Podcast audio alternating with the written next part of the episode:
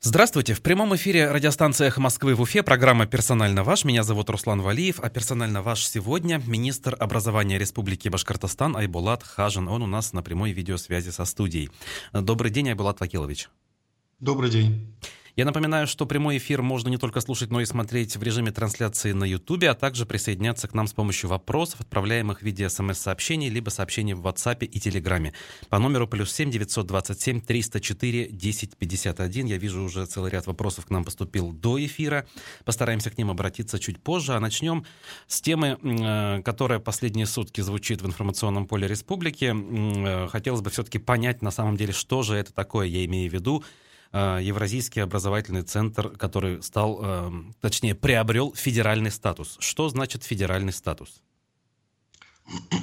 Республика Башкортостан уже на протяжении полутора последних лет готовилась э, к конкурсу, который проводится на федеральном уровне по линии Министерства науки и высшего образования.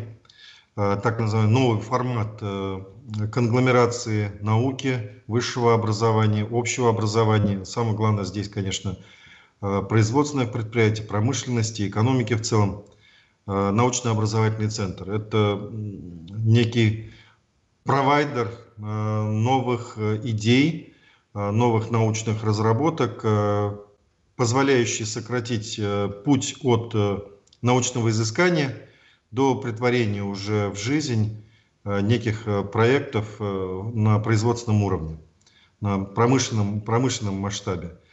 Э, республика подготовилась, и э, заявка была подана своевременно. И вот пять э, субъектов Российской Федерации выиграли возможность, появилась возможность с 2021 года реализовать научно-образовательный центр. В их число вошла и наша республика, вот наш евразийский НОЦ мирового уровня становится новым, новой вехой, новым словом в развитии науки, развитии высшего образования, развитии промышленности. Что это значит на практике, Влад Вакилович? Э, это какие-то деньги дополнительные или что-то еще, кроме денег? Если денег, то сколько? Э, ну, федеральные средства, безусловно, будут привлечены. Здесь э, много источников. Есть и финансирование из бюджета республики, и финансирование из бюджетов высших образовательных организаций, научных институтов. Внебюджетные источники привлекаются со стороны промышленных, производственных предприятий. Но самое главное, вот э, ключевое здесь понятие, э, те идеи, научные идеи, которые порой пылятся по несколько лет, десятилетий на полках и могли бы своевременно, конечно, войти в промышленное производство, стать э, новыми драйверами для развития тех или иных отраслей экономики. Эм, вот с помощью НОЦ вот это плечо сокращается до минимума. Разрабатывается э, научный проект, э, в нем участвует э, большая команда, не ограниченная только составом одного высшего учебного заведения или одной научной организации. Это конгломерат. И вот этот проект, научный проект, он практически сразу находит свое применение уже в промышленности, запускается проект, реализуется – и самое главное, он становится, еще раз говорю, драйвером, толчком, новым толчком для развития той или иной отрасли. Вот как раз здесь как раз у меня и вопрос был. Э, наука ведь она как развивается? Когда точнее?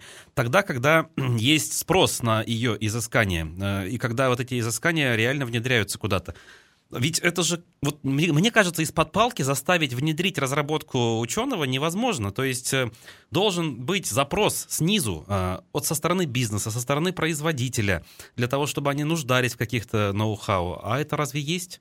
по крайней мере, в Уфе, в республике? Э, вот НОЦ как раз и есть тот организм, тот механизм, который позволяет быстро формировать запросы от производства, от предприятий от общества в целом, не только предприятия, для научного сообщества, чтобы по, под заказ уже республики, под заказ отдельных производственных предприятий э, готовились некие научные проекты, и они, в свою очередь, получали максимально, максимальный комфорт э, в продвижении. Это и в финансовом плане, ну и благоприятные условия создаются в административном порядке.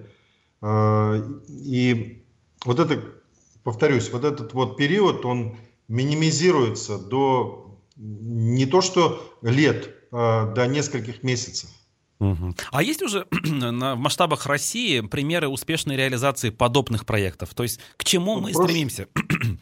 Да, в прошлом году пять субъектов России выиграли НОЦ.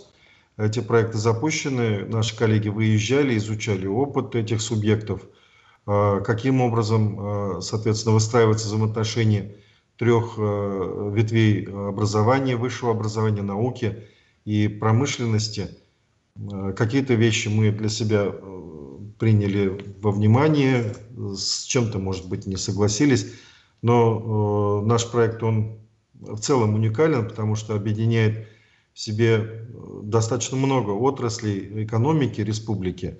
Он не заточен только под, э, допустим, нефтянку, как в Тюменской области. А, он э, развивает и биоинженерию, а, развивает и химическую промышленность, будет направлен на развитие химической промышленности и медицинской промышленности. Поэтому в этом, наверное, и была положительная сторона э, принятия э, нашего проекта в качестве победителя, то, что положительная сторона нашего проекта, то, что он достаточно многосторонний и многопрофильный. Угу. Ну, как говорится, поживем, увидим как это все будет реализовано. А пока перейдем к текущим нашим делам. А, образование а, в республике, в том числе в центре внимания, сейчас ввиду а, ковидных ограничений. Значит, у нас часть образовательных учреждений находится на дистанционном обучении. Часть э, то, значит, переходит в дистанционку, то возвращается в очную форму. Вот хотелось бы понять логику принятия решений, что ли, да? Вот у нас вузы вроде как остались на дистанционке, а по школам решили вернуться с 8 числа в полном составе на, значит, очную обучи... Э, очное обучение. Э, вот те аргументы, которые озвучивались, при, которые якобы применялись при принятии решений, почему-то общественность не очень убедили. То есть э, люди возмущаются зачастую. Вот как вы можете это все прокомментировать? Ну, давайте не будем смешивать общее образование и высшее образование. А, высшее образование учредителем является Федеральное министерство науки и высшего образования. Оно, в свою очередь, уже принимает решения в отношении всех подведомственных организаций. Приказом министра высшего образования а, все вузы э, уже с ноября месяца перешли на дистанционный режим до завершения первого семестра. Э, в части общего образования это уже прерогатива субъекта Российской Федерации. Угу. Семь недель у нас дети фактически находились, большая часть ребятишек находилась либо в отрыве от учебы, либо на дистанционном режиме. Три недели каникул, четыре недели. Вот сегодня завершается четвертая неделя дистанционного режима для э, обучающихся 6-10 классов. Эм, каждый день мониторили ситуацию по количеству заболевших э, как детей, так и педагогического состава. Э, да, понимаю, что в целом по республике наблюдается в последнее время э, стабильный рост по количеству заболевших ковид, ну, хотя ситуация, надо отметить, что в последние дни начала, начала замедляться. По системе общего образования – количество детей, заболевших COVID-19 и количество педагогов стабильно сокращалось на протяжении последних двух недель. А, это объясняется, конечно же, в том числе и теми мерами, которые были приняты в общеобразовательных организациях. Ну, это, кстати, неудивительно. Люди сидели по домам, и количество заболевших сокращалось. А вот теперь ну, они Давайте выйдут... считать, сколько по домам сидело, а сколько сидело на учебе. Вот э, владея цифрами, все-таки э, надо конкретно разводить. Угу. У нас 490 тысяч обучающихся во всех э, школах республики. Из них только 200 тысяч школьников находилось на дистанционном режиме. 300 тысяч школьников у нас учились. Это с 1 по 5 класс и 11 классники. Больше половины у нас обучалось в очном режиме. А, поэтому малая толика, только у нас детей обучалось на дистанционном режиме. Не забываем при этом, что у нас малокомплектные школы школы а, с низкими техническими возможностями также обучались в очном режиме. Поэтому а, было принято решение на прошлой неделе оперативного штаба республики в тех муниципалитетах, где коэффициент распространения COVID-19 составляет 0,5 и ниже, это 23 муниципалитета, они уже с понедельника приступили к очному режиму обучения. Оставшиеся 40 муниципалитетов приступают с понедельника. А, поэтому, поверьте мне, на то, что малая часть детей у нас обучалась на дистанте, не влияло на рост количества заболевших. Большая часть педагогов и большая часть детей у нас училась в очном режиме. И при этом мы все-таки сокращались по количеству заболевших как педагогов, так и учеников. Угу. А есть цифры какие-то вот за весь период пандемии? Сколько у нас э, педагогов э, заболело ковидом? Сколько, возможно, э, скончались? Ну и по ученикам какая-то статистика? По количеству э, летальных случаев я это не отвечу. Э, это фиксирует уже учреждение здравоохранения. По количеству заболевших э, цифры есть. В общей сложности заболевших, выздоровевших, э, вновь заболевших – Э, с начала апреля месяца, э, когда вот у нас ковидная четверть началась, э, по учителям около 300 в общей сложности. На сегодняшний день болеющих менее 180. По количеству детей эта цифра не перевалила за 250 суммарно. Сейчас их также меньше 200. Поэтому цифры не критичны, на мой взгляд, и это поддерживают коллеги по линии Роспотребнадзора и Министерства здравоохранения. На полумиллионную армию наших школьников, 200 заболевших COVID-19 э, это даже не процент, это промилле. Угу. А правильно ли я понимаю, что вот э, решение все-таки э, выйти на полноценное обучение, оно продиктовано в том числе все-таки не очень хорошим качеством дистанционного обучения? Дистанционное обучение, об этом я не раз говорил, э, ни в коей мере и никак никогда невозможно подменить э, традиционную форму организации обучения. Э, выпадает, наверное, самая важная часть образовательного процесса – это воспитание, социализация наших детей. Без личного контакта учителя с учеником, без прямого взаимодействия, личной беседы, посмотреть в глаза друг другу, а, невозможно вообще вести речь о воспитательном процессе. Я еще не видел онлайн-режиме воспитания э, в эффективной форме. А, дидактическая часть, э, именно составляющая часть э, процесса обучения, она, конечно же, реализуется в той или иной мере успешности. Здесь зависит очень важно, конечно, составляющая техническая оснащенность наших учителей и учеников, но в большей степени, наверное, Э, дидактические способности и информационно-коммуникационные э, компетенции наших педагогов.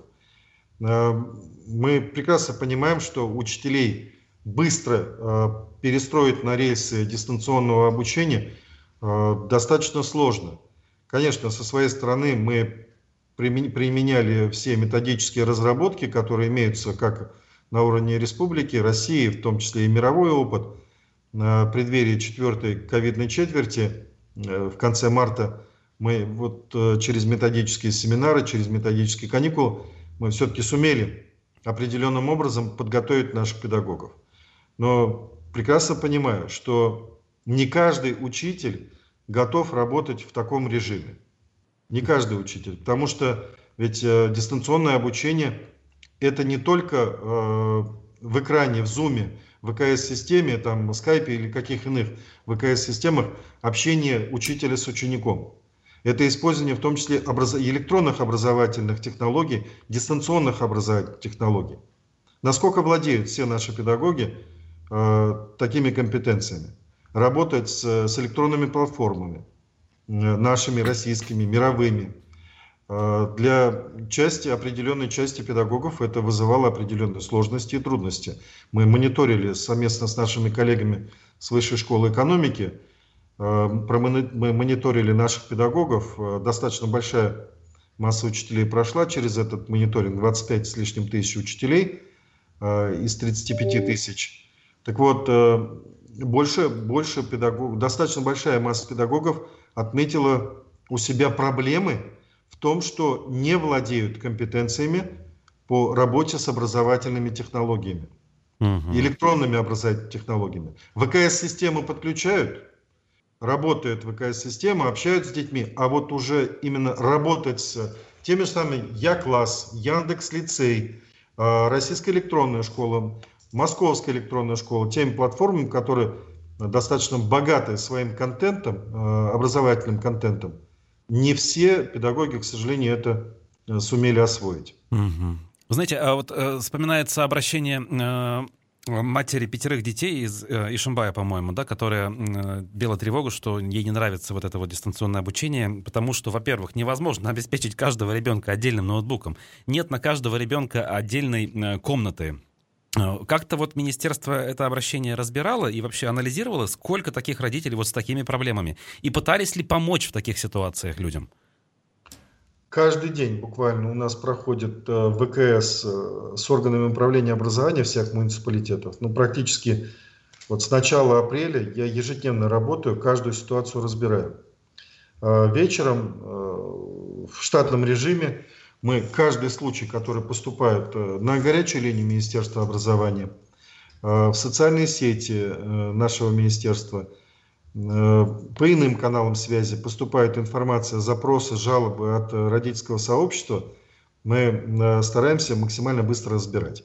Там, где сложности с проведением интернета, здесь э, нас коллеги очень хорошо поддерживают с Минцифры, они плотно отрабатывают с провайдерами и стараются как можно быстрее подключать как учеников, так и учителей к сети интернет. Там, где отсутствуют девайсы, ну, все свои школы ресурсы используют, всю ту технику, которая у них имелась, та, которая техника приходит в рамках нацпроекта образования, мы стараемся передавать во временное пользование нашим э, ребятишкам.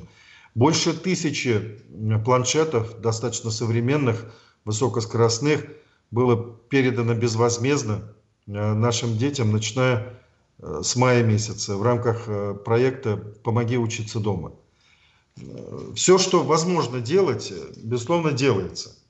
Понятно, что не везде технические возможности достигают того уровня, чтобы можно было вольготно общаться в сети интернет. Где-то скорость падает. Эти вещи а, понятны. Да. Где-то устаревшее оборудование. Угу. Хорошо. А, значит, я напомню, что на прямой связи с нашей студией министр образования Айбулат Хажин. И вот обращусь к вопросам, которые к нам при, э, приходят. В частности, вот обращают внимание слушатели, что некий пикет сегодня проходит возле здания Курултая. Возмущаются, по-моему, аутсорсингом уборки э, значит, э, учреждения образования. Вот тут вот, вот я читаю 40 миллионов рублей в месяц для друзей. Так работает финансовое управление Уфы. Прокуратура, давайте наведем порядок в любимом городе. Аутсорсинг в школах и так далее. Знакома ли вам проблема? Существует ли эта проблема, на ваш взгляд? Э, существует э, вопрос по аутсорсингу в организации питания. Э, ну, сигналы к нам ранее поступали по клининговым услугам, но здесь отдельно с организациями Уфы мы будем отрабатывать. По районам, по остальным муниципалитетам таких проблем не было. В части организации школьного питания, да, были нерадивые организаторы, которые э, выигрывали конкурсы, э, очень сильно падали в цене, тем самым выходили в качестве победителей на этих конкурсах, что, на мой взгляд, наверное, не очень правильно вообще для социальных институтов. И в итоге что происходило? Ценник падает, качество питания, естественно, начинает падать, потому что на тарелке у ребенка оказывается продуктов гораздо меньше, чем установлено тем же самым санпинами, требования, которые э, у нас предъявляются как на федеральном, так и республиканском уровне по организации школьного питания. Э, недостаточно э, горячая пища. Порой, и это не, это не секрет, порой и просроченная продукция поступала. Я сам однажды наблюдал ситуацию, выезжая на проверку в образовательное учреждение, э, вместо положенных э, куриного мяса э, я увидел шкурки от курицы, от ну, кожи вот это, да. В таких случаях, безусловно, угу максимально быстро мы настаивали о расторжении контрактов. Понятно. Вы знаете, мы должны прерваться. У нас сейчас небольшой выпуск новостей. Скоро вернемся с Абилатом Хажиным и продолжим нашу программу. А мы продолжаем программу «Персонально ваш» в прямом эфире «Эхо Москвы» в Уфе. Меня зовут Руслан Валиев. Сегодня «Персонально ваш» министр образования Республики Башкортостан Айбулат Хажин. Я напоминаю номер для ваших сообщений в СМС и в WhatsApp и Телеграме. Плюс семь девятьсот двадцать семь 304 10 51. Айблат Вакилович, мы вот с вами остановились на э, вот этих вот э, вопросах аутсорсинга.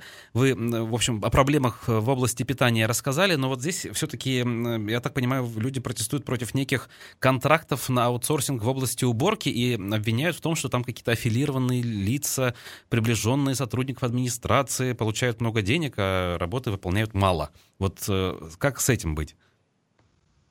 Ну, я думаю, правоохранительные органы, если эта ситуация до них дойдет, они будут э, отдельно разбираться.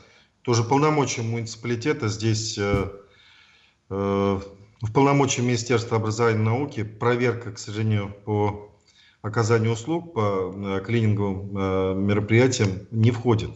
Мы, у нас вот четко полномочия по проверке организации школьного питания. Потому что это все-таки вопросы безопасности наших детей. Угу. А здесь, я думаю, соответствующие органы будут разбираться, и если будут нарушения, соответственно, принято будет решение.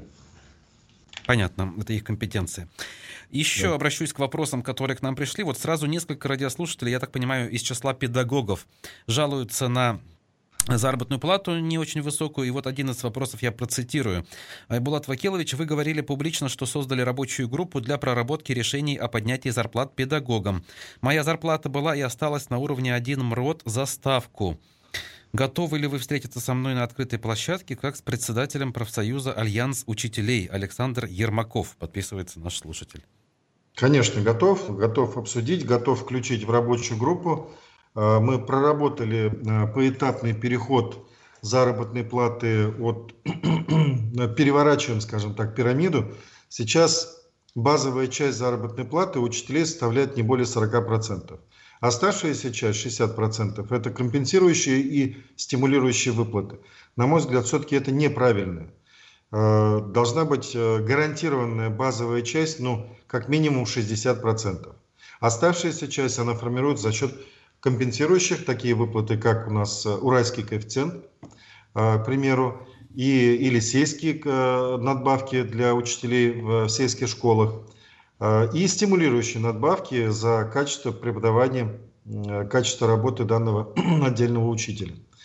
Когда большая часть стимулирующая, здесь возникает со стороны руководства образовательной организации – я не говорю ни в коем случае за всех директоров, но у определенной части директоров это и присутствует, к сожалению. А, желание поиграть этими стимулирующими, угу. каким-то образом подстегнуть или а, в качестве кнута использовать в отношении отдельных учителей. А, наша задача сейчас вот эту ситуацию перевернуть. За один год, конечно же, это нереально. Необходимо будет э, постепенно переходить, потому что Определенная часть педагогов это воспримет э, с удовольствием, причем большая часть педагогов. А для части педагогов это, эти, эта ситуация может ударить по кошельку. Это в первую очередь касается учителей-стажистов, так называемых. Потому что э, педагоги с большим педагогическим стажем э, сейчас получают очень высокие стимулирующие выплаты э, за свой труд. Э, если мы будем ситуацию менять, то здесь, конечно же, количество, э, процентном по соотношению количества средств, которые выделяют стимулирующие за педагогический стаж, они сократятся. Но зато какой плюс для молодых педагогов, только завершивших свое обучение в профессиональных образовательных организациях, э, которые сейчас, не секрет, получают по 16-17 по тысяч рублей за ставку – у них заработная плата гарантированно была бы минимум, минимум 23-24 тысячи рублей. Э, тем самым все-таки мы бы решали главный, наверное, вопрос привлечения молодых специалистов по завершению обучения в высших учебных заведениях. Студенты, выпускники педагогического университета, выпускники Башгос университета все-таки пошли бы работать в школу э, уверенными в том, что у них будет ну, более-менее достойная заработная плата. Правильно ли я понимаю, что вот э, подобное перераспределение может не устроить как раз педагогов э, старших возрастов, потому что у них все-таки, получается, минус может возникнуть, так ведь? Все верно. да. А каков у нас общий фонд, кстати, оплаты труда педагогов, общий, общий бюджет вот этой статьи в республике? Э, по учителям школ порядка 36 миллиардов рублей. Угу. И если я правильно понимаю, увеличить этот самый фонд пока э, невозможно, а именно только перераспределить можно. Только перераспределить, да. Угу. Новых средств, э, к сожалению, ну, мы все прекрасно понимаем, ситуация в экономике непростая. Э, экономика, промышленность какой-то части, особенно в части услуг, где оказываются услуги, они стагнируют. Локдаун весенний тоже свою лепту в это внес. И сейчас мы видим, что часть э, предприятий закрывается или работает не в полную меру, не в полную силу. Поэтому, конечно же, и собираемость налогов, э, из которых, собственно говоря, выплачивается заработная плата нашим учителям, э, к сожалению, пока оставляет желать лучшего. Угу. А, уточню тогда, вот 36 миллиардов, сколько из этой суммы именно стимулирующие выплаты, а сколько там условно окладная часть? Ну вот соотношение берите, 40% это у нас mm. базовая часть, э, а остальные 60% это компенсирующие, стимулирующие выплаты. Mm-hmm. Ну, раз уж мы обратились к вопросам слушателей, наверное, вот сейчас завершу то, что выбрал. Еще один вопрос от Альберта. Вопрос к господину Хажину. Он начинает свое, свое сообщение. Как вы прокомментируете случаи суицида среди школьников в городе Уфа, случившиеся в последние дни? Есть ли в этом ответственность и недоработка Министерства образования и школьных психологов? Спрашивает он вас. К сожалению, да, суициды есть. Их, э, конечно, меньше, чем в прошлом году, но это совершенно меня не радует, потому что каждое, каждое самоубийство, каждая смерть ребенка – это для нас большая трагедия, трагедия для родителей, трагедия для школы, для сверстников, одноклассников. Э, недоработка есть, конечно же, и с нашей стороны. Мы где-то не доходим до каждого психолога, социального педагога, до классных руководителей – не обеспечиваем их в полной мере методическими разработками по выявлению признаков предсуицидального поведения. Э, страдают, к сожалению, и наши, наши школы в части нехватки профессиональных психологов, профессиональных специалистов своего дела, которые э, в полной мере могли бы по внешним, неявным даже признакам определять, в каком психологическом состоянии находится ребенок. Э, прекрасно понимаю, что часть психологов, которые работают у нас, это порядка 30%, это не профессиональные психологи, не имеющие базового профессионального педагоги... Э, психологического образования. А, как правило, это педагоги, которые прошли ДПО, дополнительное профессиональное образование по психологии, переучились. А, эффективность не всегда, к сожалению, высока в этих случаях. Поэтому э, вину ни в коем разе не снимаю и за каждый случай, честно скажу, сам лично переживаю и как родитель, и как педагог, и как руководитель ведомства. А сейчас можно вот на скидку назвать статистику, да, не знаю, по итогам прошлого года и в этом? То есть рост в этом году есть, я так понимаю, или пока вот в том 31 же тренде? в прошлом году, 19 в этом году. Ага, то есть меньше пока все-таки, но в любом случае каждый случай это трагедия. Да, конечно. Угу. А, Возвращаясь вот немножечко к теме э, коронавируса, в плане результативности хотелось бы понять, что он же у нас э, в этом году происходит в плане успеваемости, что ли. Лучше, хуже показатели по э, итогам всей экзаменационной кампании весны-лета, в плане поступаемости так называемой в вузы. Что у нас? Как обычно или все-таки есть изменения? По, если говорить только о государственной итоговой аттестации, которую проходили в этом году выпускники 11 классов, девятиклассники не сдавали ОГЭ, то э, ситуация меня абсолютно радует. Дети лучше сдали в этом году ЕГЭ э, в сравнении с прошлым годом. Увеличилось количество стобалльников, но стобалльник, наверное, не самый главный показатель э, качества прохождения ЕГЭ. Для меня более важным показателем является количество высокобалльников – это дети, которые получили от 80 до 99 баллов. Так вот, это количество детей у нас в этом году серьезно выросло по ряду предметов на 30%. При том, что мы прекрасно понимаем, как тяжело было в этом году детям сдавать ЕГЭ. Во-первых, э, ЕГЭ проходило позже, чем э, в предыдущие года. В июле месяце сдавали. Было жарко, детям было тяжело, э, были обморочные состояния у детей. В некоторые дни у нас по 6, по 7 детей падали в обморок, увозили их даже на скорой помощи. К сожалению, вот все вместе, и климатические условия, и хронологически вот эта вот э, ситуация, что был сдвинут период прохождения ГИА, э, конечно же, должны были, по идее, негативно повлиять. Но, на мой взгляд, вот та практика, которая была запущена нами впервые в этом году с апреля месяца, мы еженедельно работали с детьми по субботам и с выпускниками 9 и 11 классов, лучшие наши преподаватели, э, члены предметных комиссий, Э, разбирали все типичные ошибки, самые трудные задания с нашими детьми. Про все это, конечно, в онлайн-режиме, но посещаемость была очень высокая. Э, в некоторые отдельные дни доходило до 90-95% от общего количества выпускников. Э, в июне месяце мы чуть ли не ежедневно работали уже с детьми, потому что уроки закончились, дети находились на каникулах, готовились к прохождению ГИА. Видимо, вот это все-таки сыграло свою роль. Но это только одна часть. Э, я хотел бы о других гранях тоже поговорить, и качество образования. Мы провели наши срезы э, у десятиклассников э, в этом году и у студентов первого курса наших колледжей, которые поступили на базе 9 классов. Так.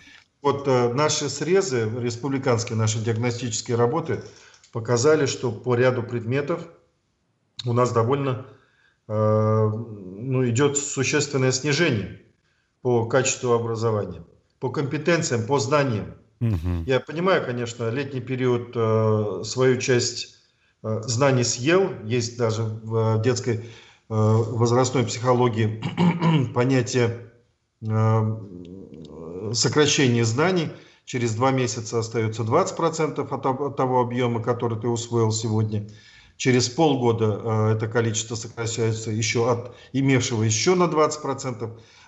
так вот, конечно же, это тоже определенным образом повлияло, но меня удручает тот факт, что по русскому языку и по математике порядка четверти только наших детей показали лучшие результаты, чем э, проходи, показывали дети в прошлом году.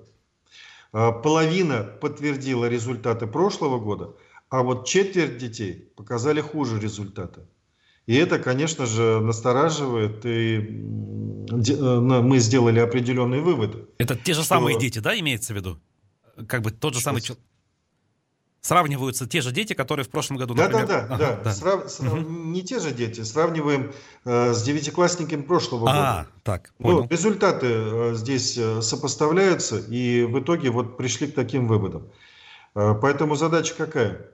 Э, возвращаясь сейчас к учебе, у нас полноценных вот сейчас будет три с половиной учебных недели до каникул, э, максимально быстро необходимо переориентировать, перестроить учебный процесс – Особенно вот для детей, которые вернулись у нас с дистанта. То есть это 6-10 классы. Э, им сейчас очень важно э, наверстать те знания, которые были недополучены, как в прошлую ковидную четверть, так и сейчас в течение вот этого месяца дистанционного обучения.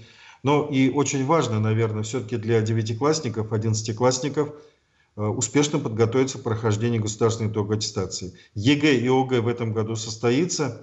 Э, проекты документов уже на федеральном уровне запущены.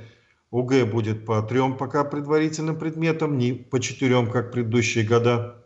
Но в любом случае эти оценки будут влиять на итоговую оценку в аттестате, а следовательно будут влиять на среднюю арифметическую по аттестату. А это, в свою очередь, влияет уже на возможность поступить на бюджетные места в систему среднего профобразования. А таких детей немало. В этом году 60% выпускников 9 классах поступили э, в систему СПО. Лишь 40% детей пошли в 10 класс. А можете сейчас вот на скидку назвать, сколько у нас вообще по итогам э, прошлого учебного года 100 бальников? Больше, вы сказали, вроде, чем по позапрошлом году, в прошлом точнее. Вот сравнить два года по количеству. 127. 127. В этом году? Да. А в прошлом? Нет, в этом году. А в прошлом году мы вышли на 109 э, работ, которые получили 100-бальное подтверждение, но это э, количество детей чуть меньше, потому что были мультибальники. Дети, которые получили по двум или по трем предметам 100-бальной работы. Угу, понял. А, вот еще один вопрос от э, радиослушательницы пришел, должен его зачитать. Правильно ли, что в начальных классах убрали уроки рисования и труда из-за коронавируса, а при этом оставили платные уроки по математике и русскому, три урока в неделю? Спрашивает вас э, мать э, ребенка третьего класса лицея. Это абсурд, конечно, потому что федеральным государственным образовательным стандартам и учебным планам предмет технологии, предмет рисования, э, ИЗО, они остаются в учебном плане, они должны быть реализованы в обязательном порядке. А, платные образовательные услуги, конечно, школы могут предоставлять, но в учебном плане по математике у нас от 4 до 5 часов в неделю э, в начальном звене, они все должны быть э, реализованы в полном объеме. Ну а если уж родители хотят заниматься математикой через репетиторские услуги, я еще раз повторяю, платные образовательные услуги, оказываемые индивидуальными э, лицами, учителями, но никак не школой. Школа может платные образовательные услуги оказывать только по факультативным предметам, но никак не подменяя учебные предметы, которые входят в учебный план. То есть это злоупотребление на местах? Ну, видимо, да. Я, если вы подскажете, как какое-то образовательное учреждение, я завтра же начну разбираться в этой ситуации. Угу, понял. Ну, я надеюсь, слушательница нас слышит и э, сообщит нам сведения, которые я потом передам. Хорошо. А, вот хотелось бы, знаете что, э, про малокомплектные школы немножко поговорить в оставшееся время. Я сейчас вспоминаю, как Ради Хабиров анонсировал необходимость во всех значит, сельских школах оборудовать теплые туалеты, которых, которые не во всех школах были на тот момент. Да. Этот процесс завершен ли, вообще идет ли, или как-то вот есть проблемы с ним? Завершен. Практически все, э, это большей частью было именно малокомплектные школы. Э, во всех школах э, теплые туалеты сейчас имеются, все требованиям, сан-эпид требованиям приведено. Но понятно, что часть школ малокомплектных нуждается не только, наверное, в теплых туалетах, а нуждается в качественных пищеблоках, цивильных условиях для приема пищи, в оснащенных кабинетах, э, естественно, научного цикла, такие как химия, биология, физика, география, там, где требуется лабораторное оборудование, где требуется проведение лабораторных и практических работ. Э, нужны нормальные спортивные залы, теплые спортивные залы, где бы дети могли свободно заниматься физической культурой. Этого, к сожалению, недостаточно. У нас э, порядка 200 школ, относятся к категории малокомплектных. Это количество растет из года в год. Э, я в свое время, вот помню, в 2015 году это количество не превышало 100, сейчас их уже вот в два раза больше. Э, плохо это или хорошо? Ну, здесь можно по-разному рассуждать. С одной стороны, перевод школы в статус малокомплектный позволяет этой школе сохраниться. Угу, вообще не закрыться, да, возможности да. закрыть потому что финансирование на малокомплектную школу идет э, по иному нормативу. Чуть больше идет финансирование. Э, в, тот в расчете момент, на одного учителя и школа угу. Это школа, где учителя многостаночники, в кавычках. Понятно. То есть ведут несколько предметов одновременно. И это не всегда э, играет на пользу в плане качества образования. Конечно. Я в свое время, когда работал в Оборнадзоре, и часто выезжал на проверки образовательной организации, но было для меня нонсенсом, когда учителя физической культуры вели уроки химии. Мне вот как самому учителю химии было непонятно, каким образом человек, который не учился химии на протяжении пяти лет в ВУЗе, может преподавать э, и органическую химию, и химтехнологию, и оргсинтез – который требует ну, серьезных, серьезного объема знаний и компетенции у учителя. Это ведь и сейчас имеет место быть такое явление? Мы же никуда ну, от этого не ушли? Нет, не ушли. Угу. А как вот вы видите решение проблемы? Или оно вообще не существует, этого решения? Пока Нет, будут малокомплектные школы? Решение есть. есть. Решение есть, Руслан. Э, во-первых, мы э, оттестировали, отмониторили все, все наши образовательные организации, выявили 102 школы э, с низкими образовательными результатами, низкими образовательными достижениями. Э, вот с этими школами начали мы точечно работать с этого года. Э, для всех учителей мы организовали, во-первых, курсы повышения квалификации, исходя из, опять же, мониторинга их компетенций. Не абы как. Вот, mm-hmm. коли ты учитель математики, вот ты, значит, должен пройти стандартные курсы повышения квалификации по предмету математика. Нет. Каждому отдельному учителю э, разрабатывается индивидуальная образовательная траектория по э, его повышению качества деятельности. Второе. Э, за образовательными организациями со стабильно низкими результатами закреплены иные образовательные учреждения, которые показывают достаточно высокие результаты. Наконец, третье. Используя, опять же, информационно-коммуникационные технологии, мы постепенно начали переходить к так называемому дуальному обучению. Когда есть возможность у сильных педагогов, это вузовские преподаватели, это наши коллеги из Института развития образования, коллеги из системы среднего профобразования, одновременно с учителем, предметником, у которого, возможно, не хватает недостаточно компетенции, я как раз говорил о вот этих многостаночниках, э, ведут образовательный процесс в том или ином ученическом коллективе. Все это в купе, оно начинает давать э, результаты. На, на сегодняшний день, вот мы в конце ноября мониторили, из 102 школ, э, порядка 12 школ сейчас начали показывать более высокие результаты по итогам первой четверти. Но, к сожалению, вот дистант э, нас немного отодвигает назад, нам очень важно все-таки э, вернуться к очной форме обучения, э, когда можно видеть ребенка, видеть его э, траекторию образовательного развития. Да, это понятно. Ежедневно отслеживать его успехи. Ну и еще одна проблема, связанная вот с нынешней ситуацией, это ведь э, отсрочка реализации проектов по строительству, да, то есть э, урезание, значит, затрат на, на строительство новых школ. Есть какие-то данные, сколько уже вот мы сейчас понимаем объектов будет заморожено или отложено на неопределенный срок? У нас есть программа по э, строительству, реконструкции школ. Порядка 50, э, 56, если быть точным, 56 школ у нас в республике находятся в состоянии ветхости, не аварийности, именно ветхости. Угу. Есть потребность строительства порядка 30 школ по республике. Это в тех муниципалитетах, в тех микрорайонах а, муниципальных образований, где идет увеличение численности населения, а, строится огромное количество домов, но при этом застройщик забывает о том, что к этим домам ведь должны быть обязательно социальные объекты, детские сады и школы. И вот здесь уже, в свою очередь, э, мы подключаемся, стараемся максимально быстро э, отрабатывать ситуацию, пользуемся различными механизмами. Это и концессионные соглашения, и нас очень хорошо поддерживает Федерация в рамках нацпроекта образования. Строятся школы с привлечением федеральных средств. Но, понятно, Планами, планы были у нас э, достаточно громадные. Построить порядка 60 школ в республике к 2024 году. Но пока вот э, я прогнозирую, что 35-40 школ, вероятнее всего, останется в плане. Угу. Понятно. Ну, там уже по ситуации, соответственно, будем реагировать. Да, финансовая ситуация, все мы прекрасно понимаем, не самая радужная.